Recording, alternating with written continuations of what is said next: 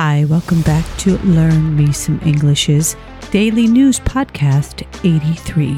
Today's article Sniff Sniff Why Do We Get Winter Colds? My name is Jean Measom. You can find me at www.learnmeasom, M-E-A-S-O-M, English.com. You find this article at www.engoo.com. So today, as per usual, I will begin with the vocabulary. I will give you the definition, an example sentence, and I would like you to stop and make your own sentence when you can. I will then continue with the reading and in the end, give you some comprehension questions. Okay, let's begin with the vocabulary. 1. Sniff. Verb. To bring air into the nose to detect smell or stop it running. I've been sniffing and coughing for almost a week now. 2. Flu, noun. An infection that causes fever, weakness, severe aches and pains, and breathing problems. Cold and flu symptoms generally last between 1 to 2 weeks. 3. Survive, verb. To continue to live, exist, or succeed. Only a few species of animals can survive in the polar regions. 4. Spread, verb to extend over or affect a larger area or group of people. All travelers are required to wear a mask to stop the virus from spreading. 5. Infection, noun. A medical condition caused by bacteria or a virus. It looks like you have a throat infection. 6. Immune system, noun. The organs and processes that protect against disease and illness. Vaccinations are now available for children, elderly citizens, and the people with weakened immune systems. Now for the article. The title of today's article Sniff Sniff Why Do We Get Winter Colds? Winter is a time of warm drinks, scarves, family celebrations, maybe even snow. But it's also a time of winter colds. That's right, however hard we try, the winter months often mean at least one period of ill health.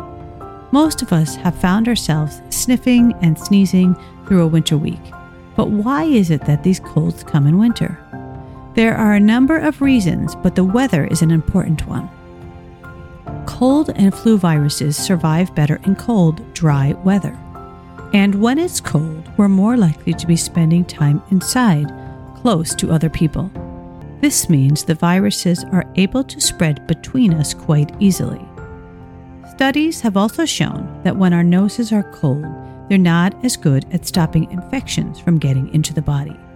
In many countries, there's also less sunlight in the winter.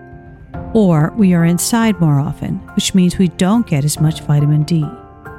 This important vitamin helps to keep our immune system strong. So without it, we may be more likely to catch a cold.